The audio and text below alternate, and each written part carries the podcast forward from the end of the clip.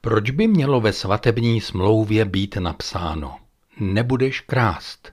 Není to nevhodné? Není. Nevěsta měla hned od začátku vědět, že to nebude nutné, že všechno, co bude potřebovat, bude mít od svého milovaného. Jako by to nebylo jasné. No, nebylo a není to jasné. Pokud nevěstou byla dcera izraelská, lid vyvedený z otroctví, pak to byli chudí a morálně zničení lidé. Neuměli nezavraždit, neuměli být věrní a neuměli vlastnit a ctít vlastnictví někoho jiného. Je to nerovné manželství, říkám to už od začátku. Ženich má zcela jiné postavení, je majetný, je to vlastník. Ježíšovo obrazné vyjádření jej staví do světla jako pastýře. To je on. Proti němu je zloděj, který přichází jen aby kradl, zabíjel a ničil, jak se to píše v Janově evangeliu. A ten zloděj má v nás moc dobré žáky i dnes. Hájíme se. Nekradu, nikdy jsem nikoho nezabil. Ale jako ti bohatší vykrádáme přeci ty chudší. Ani se nám to nezdá, ale žijeme na úkor mnoha lidí na tomto světě. V naší protestantské píše duševního vlastnictví a pokroku zapomínáme, že žijeme na severní polokouli, kde se ta polévka vaří. A bratři a sestry z jihu mají krátkou lžíci na to, aby do našeho hrnce dosáhli. A nemusí to být tak, že bohatý okrádá chudého. I chudí dovedou vymýšlet spousty chytráckých způsobů, jak srovnat bilanci a osvobodit se z područí. Obhájí si kde jakou krádež, protože mají pocit, že na ní mají právo. A nakonec kradou i sytí sobě navzájem, protože nesnesou, aby ten druhý měl více. Dokonce si myslí, že je v tom pokrok, když vymyslí nějaký způsob, jak krást po malých částkách a soustavně tak, aby si toho okradený nevšiml, případně zloději ještě poděkoval. Ne každý obchod je totiž rovný. Nevěsta odešla teprve nedávno z Egypta a na cestu si vzala reparace, náhradu za 430 let služby bez platu. Pobrali zlato, stříbro a drahé oděvy, které jim egyptiané dali, aby už jen vypadly. Izrael ale neznal cenu zlata, stříbra a mědi a taky jim na poušti tyto těžké kovy byly na nic, protože na poušti se hrálo o život. Ten měl cenu. Proto zlato rádi dali Áronovi, když jim chtěl udělat boha a zná už nic bylo zlaté tele – Později zlato a stříbro dali Izraelité nepochopitelně dobrovolně na stavbu stánku smlouvy. Za to má izraelská nevěsta blízko k tomu, aby kradla lidi a zvířata. U kradení lidí nejde jen o lidskou nesvobodu, jde o zborcení ideálů, práva svobody, zničení citových vazeb.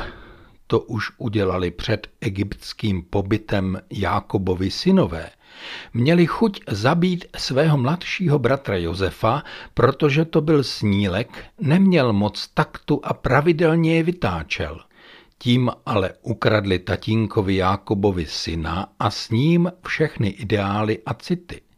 Josefovi vykradli pojem soudržného kmene a rodiny.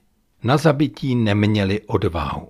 Chtěli Josefa výhodně speněžit – Jenže jim Josefa ze skrýše ještě dřív ukradli midianští obchodníci, kteří ho pak dobře prodali Izmaelitům a ti Josefa zase speněžili v Egyptě.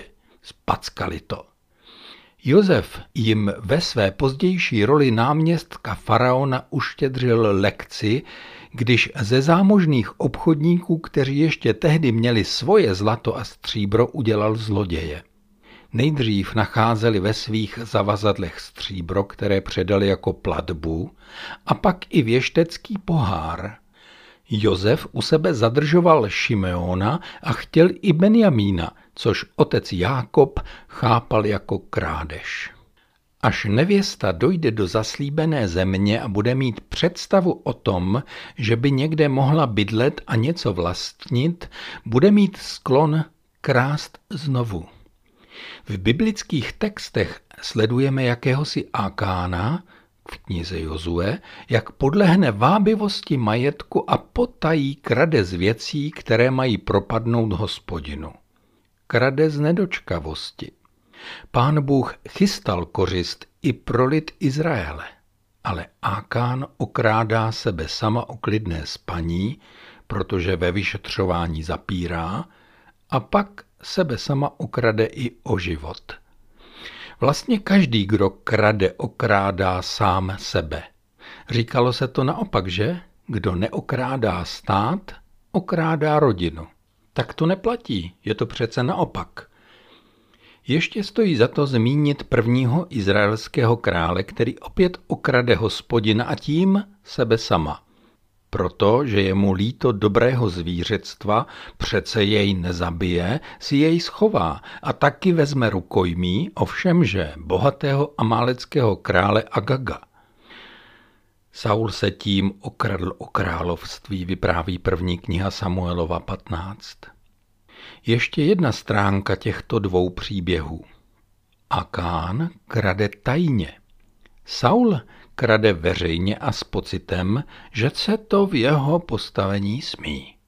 Že je to nebudeš krást slovem pro nevěstu pak dotvrzuje opakované čtení tohoto slova z desatera v knize Deuteronomium v páté kapitole, které provází mnoho vyznání lásky hospodinovi vůči dceři izraelské.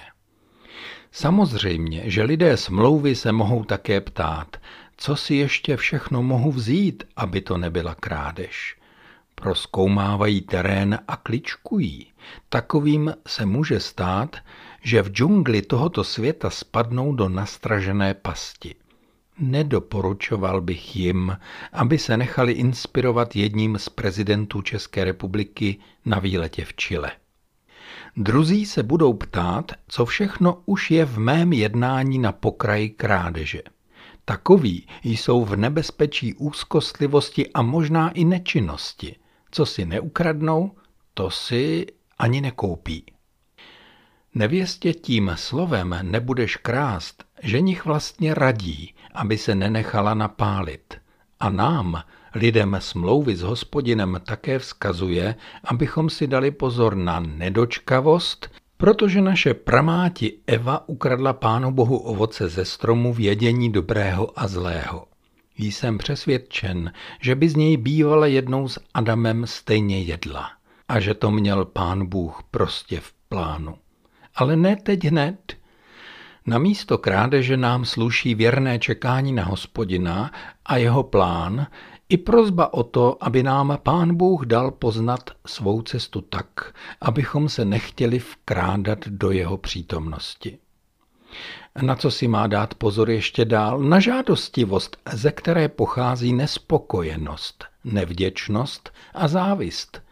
Moudrý rádce z knihy přísloví říká O dvě věci tě prosím, hospodine, neodpírej mi je dříve, než umřu vzdal ode mne šálení a lživé slovo.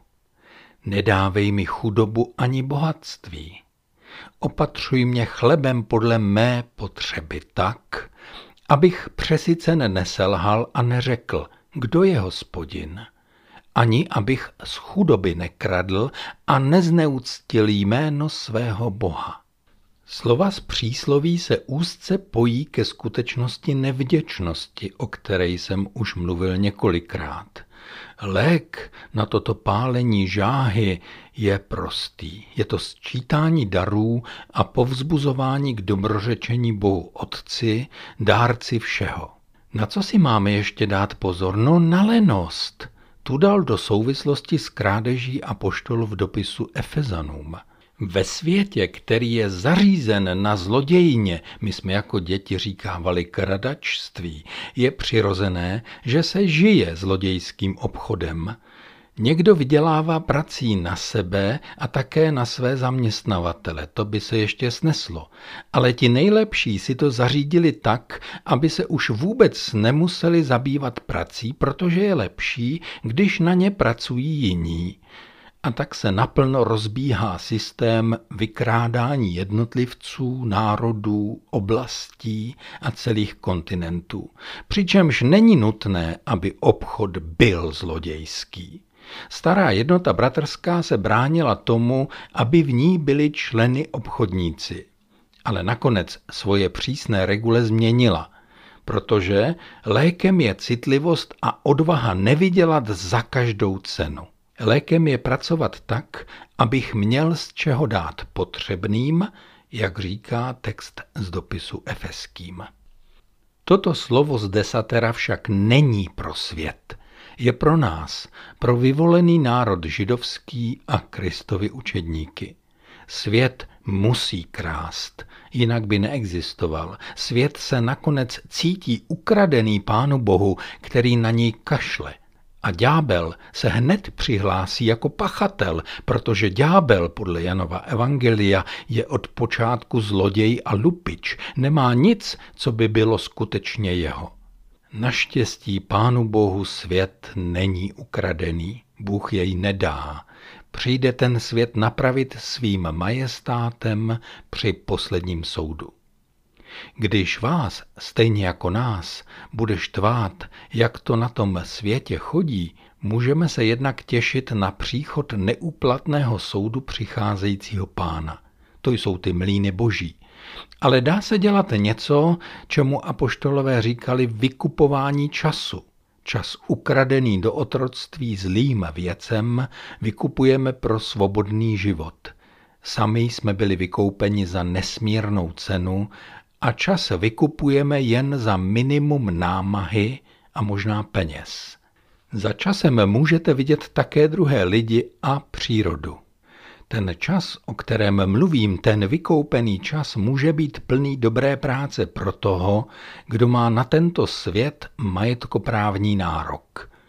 A tak provádějme restituci tam, kde můžeme. Pořádek ve všem si udělá on. Restituční vykřičník provede sám pán. thank you